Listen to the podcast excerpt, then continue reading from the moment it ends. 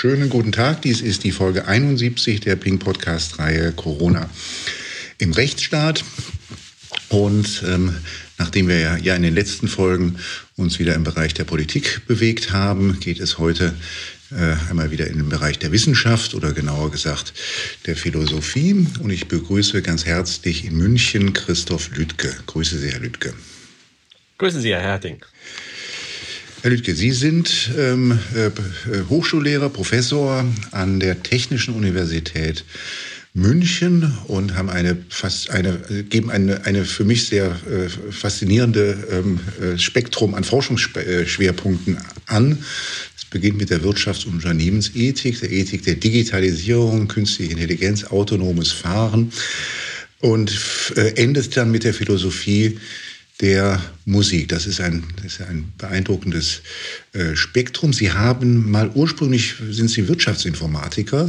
Ähm, 1996 äh, äh, schreiben Sie, dass Sie äh, Wirtschaftsinformatik absolviert haben. Ist, ist das damals noch was Neues gewesen eigentlich?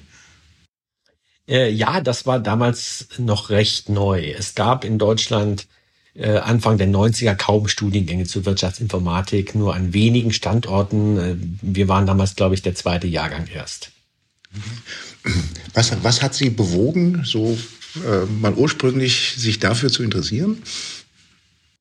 Also, äh, das war schon während meiner Schulzeit so eine schwierige Frage. Was willst du denn danach machen? Äh, und mir wurde verschiedenes vorgeschlagen von meinen Lehrern. Ich komme aus einer Familie von, von Lehrern auch selber und äh, das Thema Wirtschaft tauchte bei uns eigentlich gar nicht auf. Ähm, und da, aber genau dafür habe ich mich immer interessiert. Ich wollte irgendwas mit, mit Wirtschaft machen. Ähm, und äh, Jura übrigens wurde mir auch vorgeschlagen, aber ich irgendwie wusste ich, nein, das ist nicht das für dich. Ähm, ja, und so kam ich dann zur, zur Wirtschaft, und zwar zur Wirtschaftsinformatik, weil mir das irgendwie ein bisschen moderner erschien, als einfach nur BWL zu studieren. Und ja, ich bin dann dabei geblieben, aber habe mich dann parallel für die Philosophie interessiert. Und dann für die Wirtschaftsethik in erster Linie. Das ist der Lehrstuhl, auf den Sie auch innehaben. Das ist ein Lehrstuhl für Wirtschaftsethik. Und, ja, und dann äh, erklären Sie mir vielleicht einfach selber, dann, dann noch seit 2019 sind Sie auch noch Direktor eines Instituts, das sich Englisch nennt, äh, TUM, also Technische Universität München nehme ich mal an, Institute for Ethics in Artificial Intelligence. Ähm, der Podcast erscheint ja in einer Datenschutzzeitschriftenreihe. Das ähm, wird sicherlich viele unserer Hörer interessieren. Was macht denn das Institute for Ethics in Artificial Intelligence? Ja, also vielleicht kurz zum Hintergrund noch. Ich bin tatsächlich äh, lange Zeit, äh, ich bin habe Philosophie in dieser Breite studiert und auch die Klassiker äh, gelesen. Wir haben sie in Seminaren gelesen, von Aristoteles bis in die Moderne. Äh, und kam dann aber zur, zur angewandten Ethik, insbesondere Wirtschaftsethik, die damals auch noch recht neu war in den 90ern. Und es gab nicht viele Standorte, in denen das gelehrt wurde. Also da konnte ich den Bereich Wirtschaft und Philosophie zusammenbringen. Und dann fehlte gewissermaßen noch die Informatik. Und die kam dann äh, dazu eigentlich erst seit einigen Jahren wieder. Ähm, äh, das Thema künstliche Intelligenz. Und zwar dann schon zunächst äh, mit dem Schwerpunkt autonomes Fahren etwa.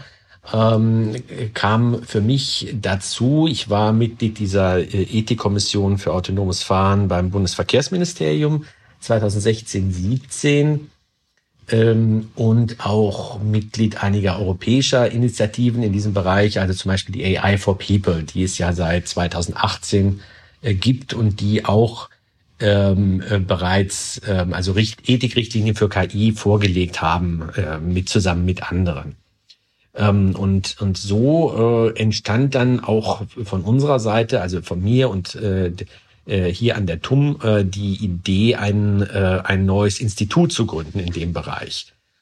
Äh, und ich glaube, man kann es schon sagen, das ist eines der allerersten größeren äh, Institute in diesem, äh, in diesem Gebiet ist das 2019 dann äh, eingerichtet wurde. Mittlerweile gibt es auch äh, an, äh, an der äh, Oxford University eins, äh, was übrigens vom Titel her genauso heißt, ähm, und äh, sich äh, auch ein bisschen äh, an ähnlichen Themen äh, ausrichtet. Und seitdem sind auch auf der Welt im Grunde mehr äh, solche Initiativen entstanden. Aber das ist tatsächlich noch ein sehr neues hm. Thema. Es gibt da eine Verbindung des Instituts zu Facebook. Ähm, das ist ein Drittmittel, oder? Ja, genau. Also die, das, ähm, das Institut äh, wurde äh, gegründet und äh, Facebook hat dann äh, gesagt, ähm, dass sie das äh, unterstützen würden mit einer großen Summe Geld, ja, äh, die aber, das betone ich immer, völlig ohne Auflagen kam. Äh, also wir sind frei, Forschung zu betreiben zur äh, Ethik der künstlichen Intelligenz, äh, ohne ein bestimmtes Ziel, ohne eine bestimmte Auflage und ähnliches. Ähm, wir haben mittlerweile allerdings auch weitere Partner, das muss man sagen. Wir arbeiten mit einer Reihe von kleinen und auch größeren äh, Unternehmen zusammen, äh, die auch bei uns Projekte fördern. Dazu zählt zum Beispiel, dass ein Unternehmen wie Fujitsu, äh, das ebenfalls äh, hieran äh, stark beteiligt ist. Also diese Art von, von Forschungsforderung, auch durch, durch Dritte, ist etwas, was im internationalen Rahmen äh, absolut gängig ist. Was ist die, was ist, es ist ja eine technische Universität. Ähm, äh, muss man sich da vorstellen, dass es da auch einen technischen Schwerpunkt gibt, dass es da, dass es da Studenten gibt, die Ingenieure sind, die dann auch da ähm, äh, ihre Studenten sind? Oder wie muss man sich das vorstellen? Ja, äh, es geht tatsächlich an einer technischen Universität auch immer stark natürlich um die technischen Studiengänge. Ähm, äh, vielleicht zwei Dinge dazu. Also zum einen haben wir äh, bei uns seit auch seit 2019 diese neue Vision des Human-Centered Engineering. Äh, das heißt, dass man also Elemente aus den Geistes- und Sozialwissenschaften, wo es auch gerade um Verantwortung und ähnliches, um Ethik geht, in die technischen Studiengänge integriert. Dass auch also diese Kompetenzen dort mit abgebildet werden. Ähm, zum Zweiten ist es auch so, auch bei uns gibt es eine große ähm, wirtschaftswissenschaftliche Fakultät, die School of Management, in der ebenfalls äh, dieses BWL, was es dort gibt, mit einem starken technischen, äh, mit Einschlag äh, gelehrt wird. Und auch darin ist bei uns die Ethik ähm, ebenfalls auch als Pflichtfach äh, enthalten. Also insofern, ja, wir äh, richten uns da schon genau darauf hin aus, um diese Kompetenzen dort in die Fächer zu bringen. Wie kommt man als jemand, der sich jetzt ja jedenfalls in den letzten Jahren sehr viel mit Ethik in künstlicher Intelligenz befasst hat, äh, wie kommt man da dann zu dem Corona-Thema, zu dem Sie sich ja auch öffentlich geäußert haben, wiederholt und publiziert haben? Wo ist da die Brücke? Ja, das ist, das ist immer noch eine gar nicht so einfach für mich zu beantwortende Frage. Aber ich will mich dem mal versuchen anzunähern. Ähm, ich habe schon recht früh, schon im, also in früh in der Corona-Krise, im Frühjahr 2020 den Eindruck gehabt, ähm, man muss sich als Ethiker damit beschäftigen und man kann nicht alles einfach so hinnehmen, was da passiert. Zu, äh, es tauchten für mich zu viele Widersprüche und Zweifel auf in dem, was ähm, ich sage jetzt mal so pauschal von offizieller Seite kam und auch Zweifel daran, was ähm, von von Wissen von der Seite vieler Wissenschaftler jedenfalls dort ähm, dort so kommuniziert wurde. Ähm, ich habe dann auch in der also schon im Frühjahr 2020 mich kritisch dazu geäußert, ähm, insbesondere zur Frage der Verhältnismäßigkeit. Und das ist eben für mich ein zentrales ethisches Thema. Verhältnismäßigkeit von äh, von Mitteln. Selbst wenn man sich also über die Ziele einig ist, dann ist immer noch die Frage, ähm, was sind äh, mildere und was sind äh, weniger mildere Mittel, um ein bestimmtes Ziel zu erreichen. Und das muss ein Thema für die Ethik sein. Ähm, es kam auch dazu die Frage, kann ich mich einfach so, sollte ich mich einfach als Ethiker auf äh, danach ausrichten, was von mir erwartet wird, von wem auch immer. Das lasse ich jetzt mal dahingestellt. Sondern ich glaube nicht, dass wir das tun sollten. Als Hochschullehrer sind wir auch verpflichtet und als Ethiker insbesondere unseren Gewissen zu folgen. Und ich habe versucht, das zu tun. Die Verhältnismäßigkeit, das ist ja zunächst mal ein Begriff, den wo wir Juristen erstmal geneigt sind, den für uns zu beanspruchen, ihn als einen Rechtsbegriff äh, zunächst einmal anzusehen. Was, ist, was heißt denn Verhältnismäßigkeit jetzt für einen Ethiker? Ja, ich glaube, unser Begriff ist gar nicht so sehr verschieden. Äh, Ethik und Recht, da gibt es ja auch viele äh, Überschneidungen. Ähm, es gibt ethische Normen, die auch rechtliche sein können ähm, und, und umgekehrt äh, hoffentlich. Ähm, also ähm, die äh, Verhältnismäßigkeit ist aus meiner Sicht eben wesentlich dadurch äh, gekennzeichnet, dass man nach bestimmten Mitteln suchen muss für ein gegebenes Ziel und dass es so sein kann, dass man, äh, dass man eben äh, ein milderes Ziel, wenn es so sein kann, dass man ein milderes, äh, ein milderes Mittel für das gleiche Ziel findet, äh, dann ist das andere, was vielleicht strenger ist, ähm, weniger verhältnismäßig. Und das ist, wie Sie schon sagen, aus, auch aus juristischer Sicht ein recht scharfes Schwert eigentlich, mit dem man eine Menge erreichen kann, mit dem ja auch Urteile gefällt werden.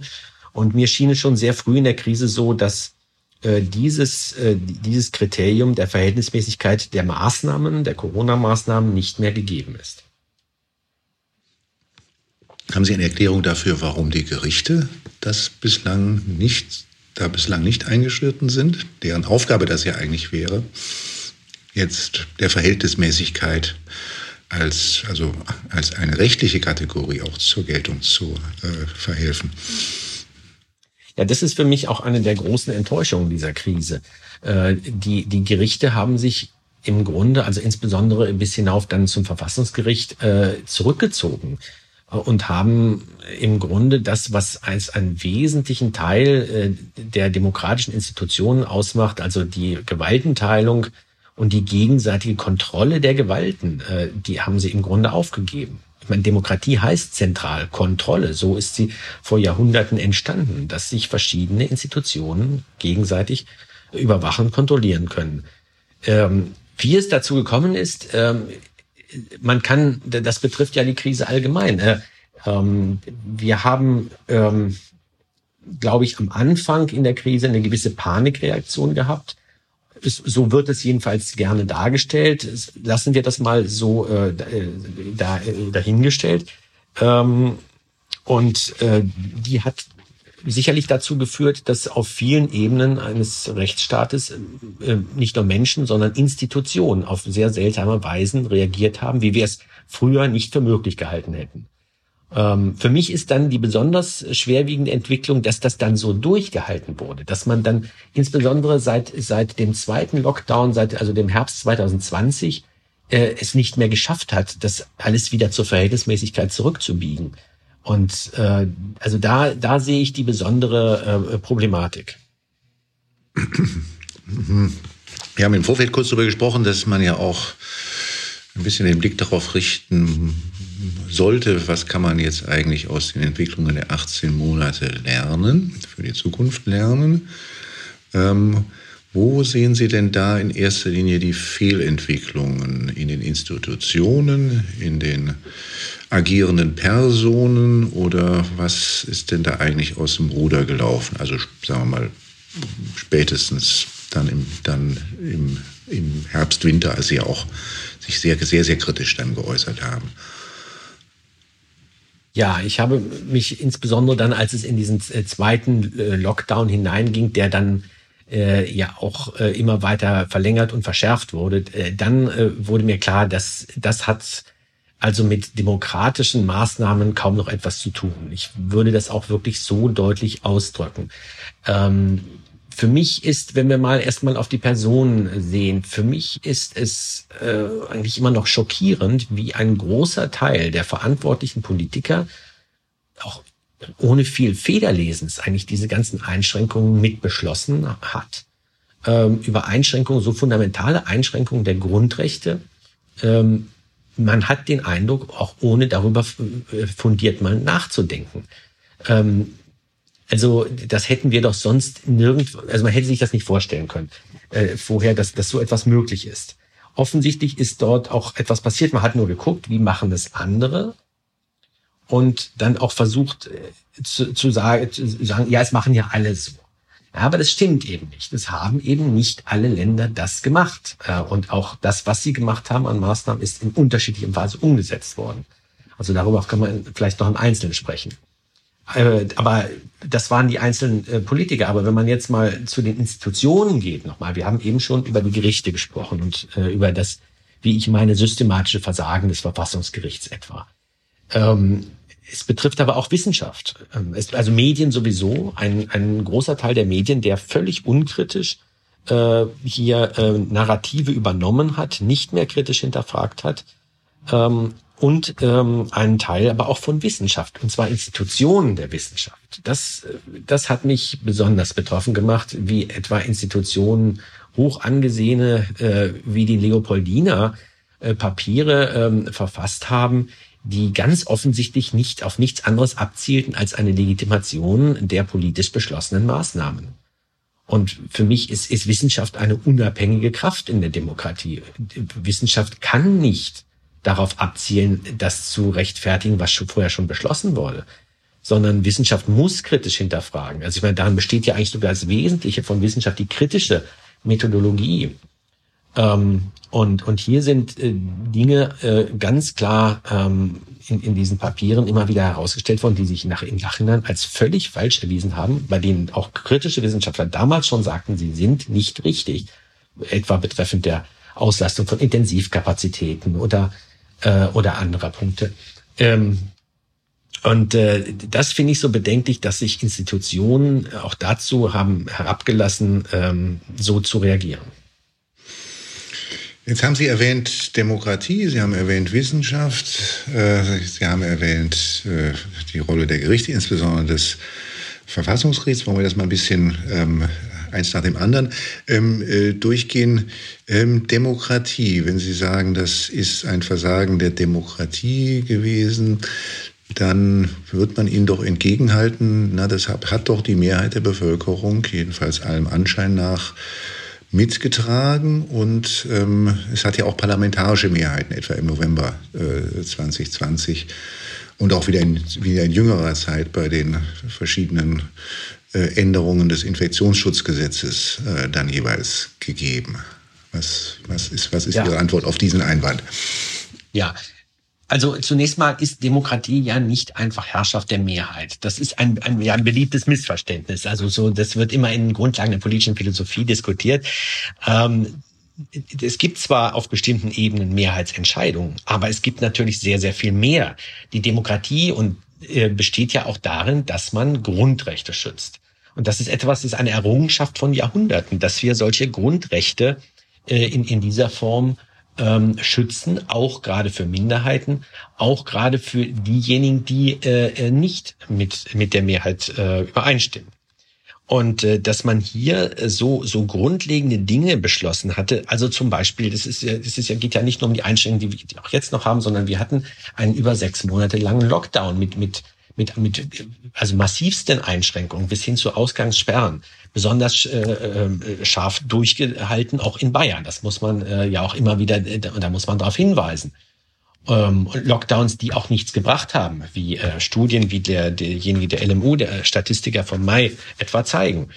Ähm, wir haben so etwas gehabt. Wir haben ähm, zum, zum Zweiten ähm, ist also, äh, also das nochmal zu dem Komplex Demokratie.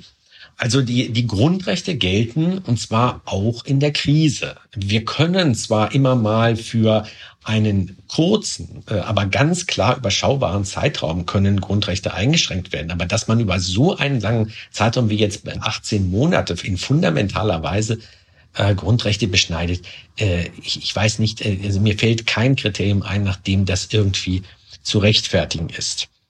Ähm, und zum, zur Demokratie vielleicht noch eine zweite Bemerkung. Demokratie braucht ja auch mehr als nur Mehrheiten in dem Sinn, es braucht ja auch Vertrauen. Also diese Institutionen der Demokratie, die können ja nur stabil bleiben, auch über die Zeit, wenn die Menschen ihnen vertrauen. Also wenn die Menschen staatlichen Institutionen nicht mehr zumindest also wirklich irgendwie rudimentär, fundamental vertrauen, dann erodiert etwas, was eine ganze Gesellschaft, was einen Staat zusammenhält. Und und das ist in dieser Krise so, so fundamental ähm, ja, kaputt gemacht worden, in, aus verschiedenen Gründen. Man hat, man hat Maßnahmen beschlossen äh, mit einem Kriterium des Ausstiegs, dann hat man diese Maßnahmen wieder zurück, äh, nicht, nicht die Maßnahmen zurückgenommen, sondern man hat irgendein anderes Kriterium genommen. Man hat die Maßnahmen verlängert, dann wieder ein neues Kriterium, noch ein neues, dann war es das Flatten the Curve, R, äh, reduzieren ähm, oder dann äh, eine bestimmte Impfquote zu erreichen. Und dann reicht auch das nicht. Ein Impfangebot zunächst, auch das reicht nicht.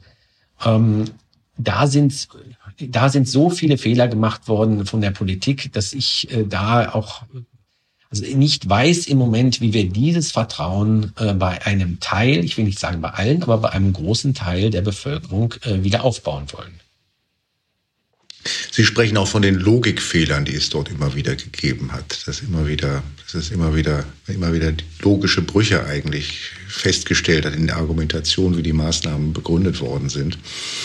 Die ja, äh, man hat ja lange Zeit versucht, ähm, im Grunde ein, eine medizinische Grundlage für alle, für die Maßnahmen, vielleicht für alle Maßnahmen zu finden. Und ich habe auch den Eindruck, dass das eine ganze Weile auch die Bevölkerung mitgemacht hat. Nur mit der Zeit, also im Grunde schon beginnend mit diesem zweiten Lockdown, aber dann in den letzten Monaten, also während des Frühlings, Sommers 2021, wurde es immer deutlicher, dass das politische äh, Beschlüsse sind, äh, die im Grunde eigentlich sich von der, einer mit möglichen medizinischen Grundlage komplett entfernt haben. Also wir müssen ja nur vergleichen, was in unterschiedlichen Bundesländern gemacht wird. Wir können aber auch in andere Länder gucken, die es völlig anders machen. Jetzt aktuell Dänemark zum Beispiel. Ähm, das sind politische Entscheidungen. Ähm, Frau Merkel hat das übrigens auch mal gesagt an einem Punkt in der Krise, ich glaube Anfang 2021, ja, das sind politische Festlegungen. Ähm, ja, ich kann das ein Stück weit verstehen, dass, dass man, äh, dass die Politik an eine Krise, die letztlich auch durch politische Entscheidungen auch entstanden ist, dann auch wieder politisch beenden will. Aber da geht natürlich vieles äh, verloren an, an, der, an, dieser, an dieser Grundlegung, an, an dieser Rechtfertigung für die Maßnahmen, wenn ich nicht mehr sage, warum muss da diese Art von Maske getragen werden, nicht jene, warum ist hier, äh, ist hier bestimmtes erlaubt, äh, was woanders nicht erlaubt ist. Warum können äh, andere Länder ihre Maskenpflicht seit Monaten schon aufheben bei vergleichbaren Impfquoten? Äh, das ist nicht mehr zu verstehen. Deswegen glaube ich, muss es auch jetzt ein Ende geben, denn die Menschen verstehen es in der Tat nicht mehr. Ist, hat man möglicherweise so in der Beobachtung, jedenfalls eine Zeit lang, die Rolle von Wissenschaftlern überschätzt? Ich sage jetzt bewusst nicht der Wissenschaft, sondern von Wissenschaftlern überschätzt. Ist es vielleicht gar nicht so gewesen, dass Wissenschaftler die Regierungspolitik beeinflusst haben, sondern die Regierung, die Regierenden sich ähm, zu ihr, jeweils den Rat dort geholt haben, wo er zu, der, zu ihrer Grundlinie gepasst hat, haben sich möglicherweise in manchen Bereichen sogar Wissenschaftler instrumentalisieren lassen. Ja, ich glaube, dass diese Frage muss man absolut bejahen. Ähm, wir sehen es ganz klar am Beispiel der, der STIKO, der Ständigen Impfkommission, äh, die ja lange Zeit als, also auf die man sich immer verlassen hat von Seiten der Politik und immer als Gewehr, Gewehrsmann äh, dafür genommen hat, wir machen das, was uns die Wissenschaftler dort sagen. Aber als dort plötzlich etwas gesagt wurde äh, bezüglich der Kinderimpfung, nämlich was den, was der Politik nicht mehr passte, dann wurde es nicht mehr genommen als Grundlage. Dann musste Druck ausgeübt werden. Ähm, ich betone, ich bin nicht grundsätzlich gegen die Impfung. Ähm, ich bin auch nicht äh, grundsätzlich auch gegen die Impfung ähm, von äh, Menschen unter 18 Jahren. Aber ich äh, bin schon der Meinung, dass es hier um äh, wesentliche Entscheidungen äh, geht, die, bei denen es um Risikoabwägungen geht äh, und die man auch den Menschen ein Stück weit selber überlassen muss. Wir hatten ursprünglich die, ähm, die klare Maßgabe, äh, ein Impfangebot muss gemacht werden an äh, an, an, die, äh, an die Menschen in diesem Land. Und, und dann wurde das, das wieder kassiert und zurückgenommen. Aufgrund von, von fadenscheinigen äh, Begründungen mit der Delta-Variante, die nun wirklich nicht wirklich, die ist nicht vielleicht ansteckender, aber nicht wirklich gefährlicher und, und ähnliches. Ähm, ja, man sieht jedenfalls daran, das sind politische Maßnahmen. Man war der Meinung, wir müssen, wir müssen über diese, über diese Impfung jetzt da rauskommen und wir müssen, ähm, egal ob es ob es zu begründen ist oder nicht. Wir müssen diese, diese, diese äh, Impfquote immer weiter erhöhen. Äh, und dabei übersieht man völlig, dass man ab irgendeinem Punkt die Bevölkerung nicht mehr mitnimmt. Ähm, ich glaube sogar, dass es so weit geht, dass es kontraproduktiv ist. Wir sehen, wir haben, wir sehen in Dänemark, dass zu einem Zeitpunkt Mitte Juli ähm, als der große Teil der Maßnahmen, inklusive fast die komplette Maskenpflicht aufgehoben wurde, dass die Menschen sich trotzdem haben weiter impfen lassen. Man hat auf Eigenverantwortung gesetzt, statt auf diesen Druck und immer mehr Druck. Und die Impfquote ist dort äh, gestiegen, also die, die, die, die Neuimpfquote, hm, die Impfquote sowieso, aber die, auch die Quote der Neuimpfung ist, jeden Tag ist die, ist die besser geworden. Ähm, ähm, in, in Deutschland sind die Neuimpfungen haben abgenommen seitdem. Also ich glaube, das ist da ein, das sind wesentliche Fehler auch in der wissenschaftlichen Beratung der Politik. Ich glaube, da ist die beraten worden, die, die Politik. Wir dürfen keine Maßnahmen zurücknehmen, solange nicht so und so viele geimpft sind. Ich glaube, das ist falsch. Die Menschen sind viel, viel äh, mehr in der Lage, Eigenverantwortung zu tragen, als das äh, diese Politik und diese Art von Wissenschaft, die das begründet, äh, vornimmt, also sieht. Das ist so der, so, so glaube ich, der momentane Zustand der Politik fällt außer Impfen, Impfen, Impfen eigentlich nicht viel mehr ein. Und dies, obwohl ja einerseits gar nicht so richtig bekannt ist, wie viel Geimpfte es gibt. Die Robert-Koch-Institut-Zahlen sind falsch, äh, eingestandenermaßen, äh, weil da nicht alles erfasst sind. Man weiß auch nicht so ganz richtig, wo denn eigentlich die ganzen Ungeimpften, also in welchen Bevölkerungsgruppen die eigentlich sind. Ähm, ich frage immer jetzt alle möglichen Menschen, denen ich begegne, ich kenne auch, ob die denn eigentlich noch welche kennen, die nicht geimpft sind. Und also nach diesen Erhebungen ganz äh, natürlich ganz äh, ähm, äh, willkürlichen Erhebungen, die ich da mache, kann ich das gar nicht, fällt es mir immer schwer zu glauben, dass es noch so viele davon gibt. Oh, aber mehr fällt der Politik nicht ein und dann, dann gibt es dieses, dieses seltsame, Erziehungs, äh, seltsame Erziehungsstil, der so schwankt zwischen, wir, wir geben jetzt eine Wurst, wer sich impfen lässt und kommen jetzt mit dem Impfbus um die Ecke. Dann halt hin dazu, dass man sagt, also wir schließen euch aus großen Teilen des wirtschaftlichen Lebens äh, aus und lassen euch teuer fürs Testen bezahlen und bestrafen euch also, wenn ihr euch nicht impfen lasst. Das ist so ein bisschen der Momentanzustand. Ähm. Ja, das ist äh, besonders schlimm, wie ich finde, die Art der Kommunikation äh, in, in Deutschland insbesondere, die Art und Weise, wie die Bürger angesprochen werden von der Politik. Und das ist in anderen Ländern komplett anders. Ich habe mir ähm, eine ganze Reihe von Ländern in dieser Krise äh, zum Teil auch vor Ort angesehen. Ähm, also gerade in, in Ländern wie Dänemark und Schweden, aber auch anderen, werden die Menschen ähm, irgendwie mit mehr Ernst behandelt. Also das, was Sie gerade angesprochen haben mit Wurst oder mit, mit Donuts äh, zu, zu locken und das auch so offen zu sagen, ähm, also da geht jede jegliche Glaubwürdigkeit für so etwas geht doch geht doch den Bach runter. Ich weiß gar nicht, wie, wie diese Leute wirklich glauben, was sie damit äh, erreichen können. Also ein derart naives Verständnis von, von Menschen, von mündigen Bürgern, ähm, das äh, ist, also macht mich ratlos. Das teilt, diese Ratlosigkeit ähm, teile ich mit Gewissheit ähm, auch. Haben Sie eine Prognose, wie es weitergeht? Was wäre so Ihre Prognose, was passiert? Oder vielleicht stelle ich noch eine Frage vorweg, die mir vorhin schon auf der Zunge lag, ähm, noch ein bisschen mehr Grund, ins Grundsätzliche geht. Es gibt immer einen Satz, den, der, der geht mir nie aus dem Kopf heraus, wenn ich so die ganze Linie oder wenn man überhaupt von einer Linie sprechen kann, die ganze Historie jetzt der letzten 18 Monate Regierungspolitik sich anschaut.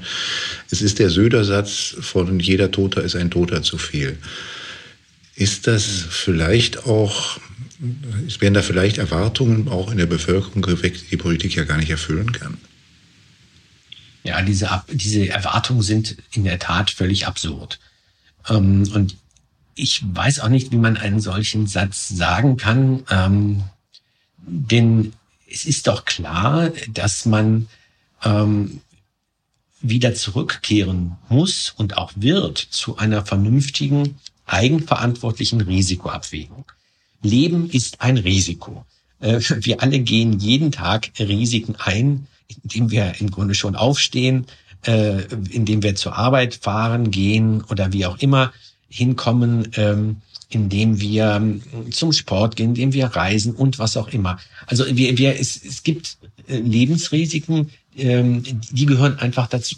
Und ähm, diese Erwartung jetzt zu wecken, die Politik kann euch das abnehmen, das ist ist völlig äh, ja absurd, äh, denn ähm, was will man dann sagen, wenn, wenn man weiter ist in, in der Krise, wenn, wenn dieses Virus, das wird vorbeigehen. Natürlich geht es vorbei. Äh, jede Pandemie geht irgendwann zu Ende. Es hat kaum eine sich so lange hingezogen wie diese. Also selbst die spanische Grippe wäre längst durch. Ähm, ähm, also, und, und dann muss man den Leuten ja auch dann sagen, ja, das ist ab jetzt Eigenverantwortung. Das, ihr müsst das für euch machen, was ihr für richtig haltet. Wir können nicht mehr den anderen alles aufzwingen.